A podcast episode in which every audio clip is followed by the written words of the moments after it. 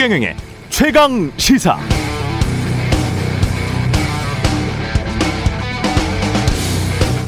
모더나 백신 생산에 이슈가 있다는 정부의 발표. 이에 따라 어쩌면 백신 공급이 지연될 수도 있다는 불안감이 엄습하는데요.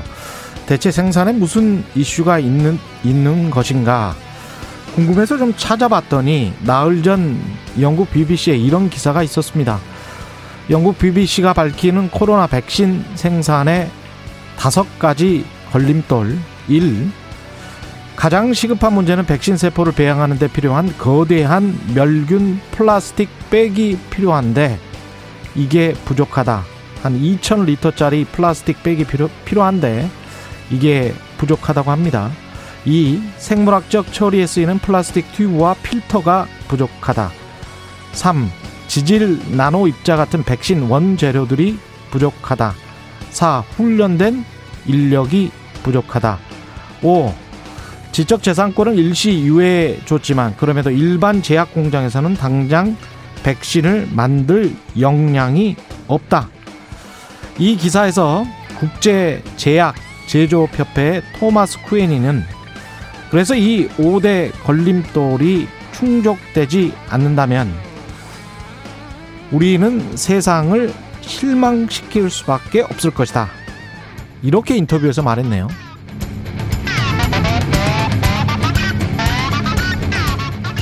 네, 안녕하십니까. 7월 28일 세상에 이익이 되는 방송 최경련의 최강시사 출발합니다. 저는 KBS 최경련 기자고요.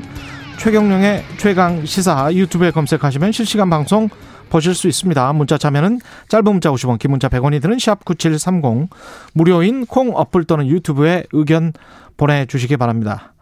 이제 일라디오 콩에서도 보이는 라디오 들을 수 있습니다. 콩앱 켜시고 일라디오 채널 화면 하단 캠코더 마크 누르면 일라디오 생방송으로 보이는 라디오로 시청하실 수 있습니다. 오늘 1부에서는 더불어민주당 송영길 대표 만나보고요. 2부에서는 1년여 만에 남북 통신선 복원했다는 향후 남북 관계 이종석 전 장관과 알아봅니다.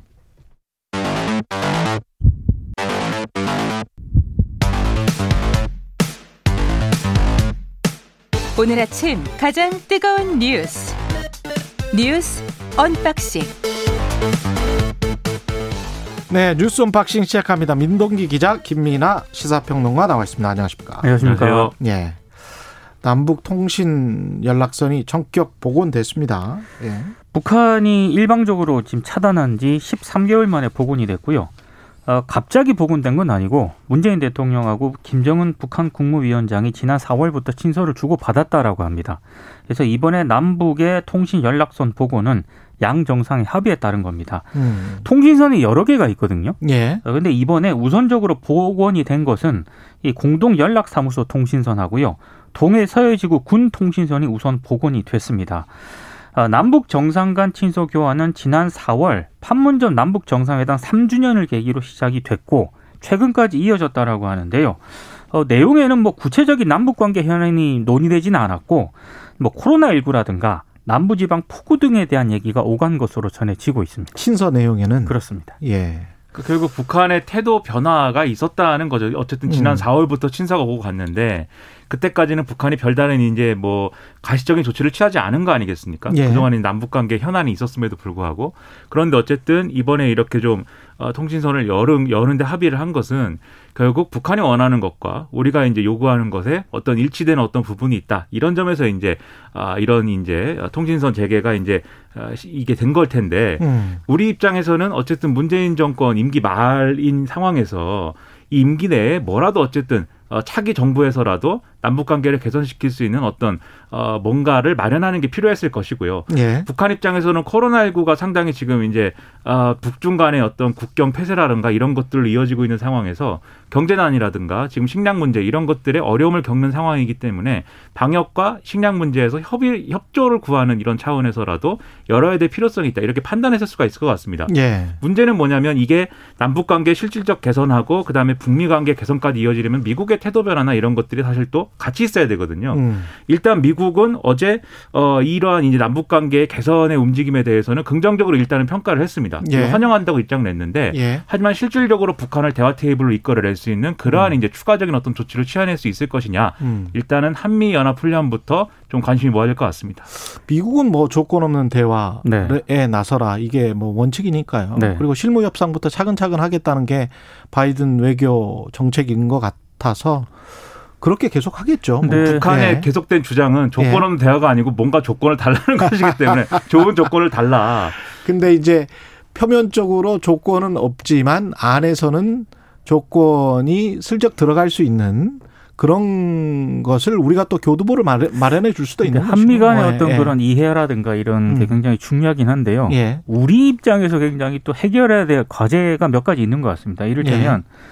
북한이 연락사무소 폭파했잖아요. 그렇죠. 분명히 거기에 대한 책임 문제가 불거질 수밖에 없는데 음. 이거 이제 관계 전진에 진전에 앞서서 해결해야 될 그런 과제인데 만약에 이제 여기에 대해서 북한이 음. 사과를 하고 뭐 음. 재발 방지를 하고 이러면은 뭐 순조롭게 풀릴 가능성도 있지만 네. 여기에 대해서 명확하게 입장을 밝히지 않게 되면은 아마 아, 국내 여론 내부에서 그렇죠. 좀 부정적인 어떤 여론이 등장할 가능성도 있습니다. 그것도 있고 민간인 피살 문제도 있지 않습니까? 그렇죠. 이 문제에 대해서 사과라든가 뭔가 음. 해결에 대해서 음. 같이 뭐 조사를 해보자까지는 논의가 진전됐었는데 그 음. 위에서는 후속 조치가 어떻게 됐는지는 소식이 없어요. 예. 그래서 이런 것들에 대한 어떤 후속 조치가 있어야 되는데 음. 그런데 이게 대화의 어떤 전제 조건이 되는 것은 좀 곤란하죠. 아무래도 예. 대화를 진행하는 과정에서 결국은 이런 것들에 대한 입장 표명을 우리가 북한에 이끌어낼 필요가 있는 것이고 음. 이것까지 같이 얘기를 해야 되는 상황이다. 이렇게 봐야 되겠습니다.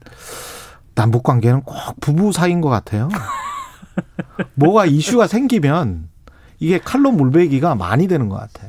예. 칼로 물백이다. 예. 그 이제 최 왜냐하면 최 기자님의 북한. 같은 경우는 그 분명히 그런 이야기 할 거란 말이죠. 대북 전단 살포 거기에 들어있던 내용은 도대체 뭐냐. 네. 그걸 막을 수 있었는데 왜 못 막았느냐. 음. 뭐 이런 이야기를 할 거고 서로 간의 책임 공방을 하다 보면 아주 애매모호한 문구로 정리가 또 되겠죠. 그렇죠. 예, 음. 그럴 가능성이 높습니다. 민주당은 오늘 원팀 협약식을 가진다고 합니다. 예. 가집니다. 일단 예. 그 이걸 왜 하냐면 예. 경선 후보들 간의 공정 경쟁 실천하고요. 지금 워낙 지금 이 경선이 과열이 되는 양상을 보이고 있지 않습니까? 예. 그래서 대선 핵심 공약이라든가 정책 비전 경쟁을 하자 아마 이런 취지로 이제 원팀 협약식을 하려고 하는 것 같은데 음. 잘 될지에 대해서는 좀 미지수인 것 같습니다. 일단 하긴 하는데 예. 어제 같은 경우에는 뜨거운 어떤 그런 설전을 벌였던 이재명 지사와 이낙연 두 후보 간의 직접적인 어떤 그런 설전은 어- 좀 피하는 그런 분위기였는데 대리전이 펼쳐졌습니다. 음. 캠프 관계자들이 일제히 라디오 시사 프로그램에 출연해가지고요. 굉장히 격한 논쟁을 오갔거든요.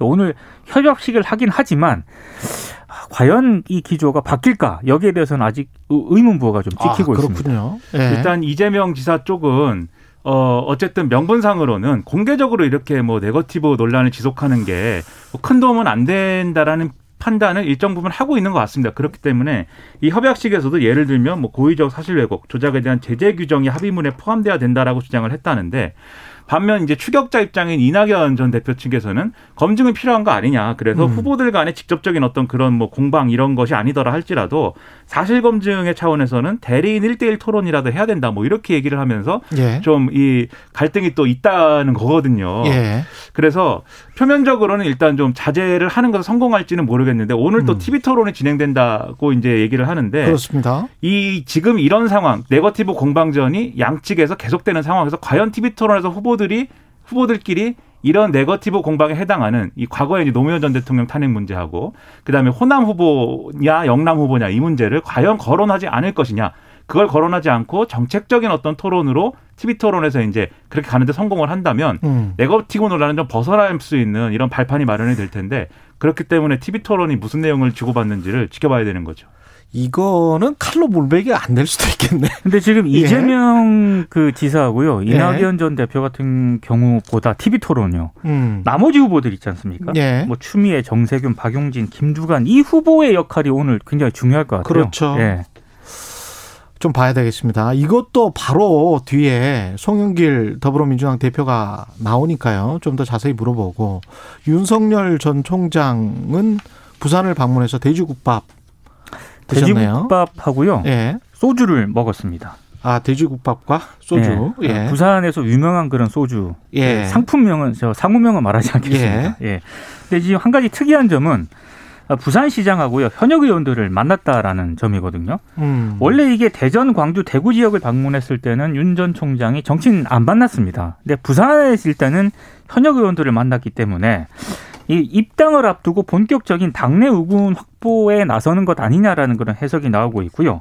어, 실제로 어, 친 이른바 그 친윤계 의원들이 이 당내에서 윤 전 총장 입당 촉구 기자회견 등을 막 하지 않았습니까? 예. 그러니까 당내에서는 그런 움직임을 보이고 또 당 밖에서는 윤 전 총장이 이런 식으로 이제 현역 의원들과의 만남을 넓혀간 뭐 이런 전략을 구사하는 것 아니냐라는 그런 해석이 나오고 있는데 근데 내부에서는 좀 비판도 있는 것 같아요. 특히 예민하게 반응하고 있는 쪽이 국민의힘 내부에서 예, 예민하게 예. 반응하고 있는 쪽이 이제 최재형 전 감사원장이거든요. 예. 최전 감사원장 같은 경우에는 입당 후에 첫 행보로 부산을 방문을 했었는데 음. 당 내에서는 이 조혜진, 박대출, 김미애 등 이른바 PK 지역 의원들이 최전 원장을 돕고 있기 때문에 상당히 좀 예민하게 반응을 하고 있습니다. 그러니까 당내에서는 이미 일종의 윤석열 전 총장의 대리전이 이제 이미 벌어지고 있는 거죠. 근데 이 부산의 행보에서 또 여러 가지로 주목이 되는 게 어, 그러면 이 땅을 언제 할 거냐라는 질문은 계속 나올 수밖에 없는 거 아니겠습니까? 그렇죠. 그 윤석열 전 총장한테 물어봤더니 뭐 결정된 바 없다고 해요. 그리고 어, 어 여전히 입당을 할 거냐 말 거냐가 아니라 입당을 해서 경선에 참여할 것인지 아니면 11월 달에 단일화 경로로 갈 것인지는 조만간 이제 불확실성을 제거하기 위해서 밝히겠다라고 얘기를 하고 있기 때문에 음. 여기에 있어서는 상당히 아직 입당 문제에 대해서는 중심을 잡는 그런 어떤 발언을 했거든요. 예. 그런데 일부 언론의 경우에는 또 주목해 주목하는 대목이 이 제3지대가 아니고 국민의힘 입당을 선택하면 외연 확장이 어렵지 않느냐 이런 질문을 했는데 뜻을 함께하는 분들 모시고 가는 건 어느 정당 당원이 되든 똑같은 일이다. 또 이렇게 얘기한 측면이 있기 때문에 예. 여전히 이제 입당에 좀 힘이 쏠리는 모습 아니냐 이런 해석도 같이 나오고 있습니다. 그래서 이런 것과 이, 이 국민의힘 내부의 대리전까지 엮어서 보면은 어느 정도 입당에 대해서는 국민의힘과 윤석열 전 총장 측의 이해관계가 이제 맞물리는 부분이 있는 것 같고요. 음. 그리고 이제 반 이게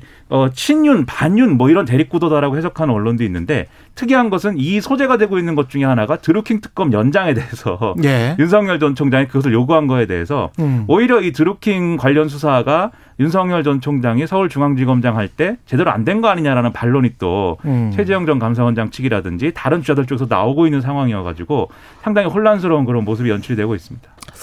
저는 입당이냐 뭐 경선이냐 뭐 이런 모든 논란 속에 지금 피해가 버린 것은 어떻게 보면 그 토론을 해야 될 거 아니에요. 그렇죠. 예. 토론을 하고 뭐 어떤 정책을 내놓고 그것을 좀 국민들에게 검증을 받고 무슨 생각을 갖고 있는 건지를 분명하게 이야기를 해야 되는데 돌아다니면서 민심을 살펴보고 이런 건 다 좋은데 만약에 입당을 계속 연기를 해서 11월까지 이 이렇게 돼버리다가 토론이 TV 토론 형식적인 그본 선거가 되겠죠. 본 경선에 후보별 각 당별 그런 TV 토론 하는 형식적으로 한 네 번 정도 하고 대통령을 뽑는다, 뽑힌다. 이거는 미국의 대통령 선거도 제가 오프닝에서 말씀드렸지만 한 1년 반 정도의 검증 기간이 거쳐지고 그동안에 네.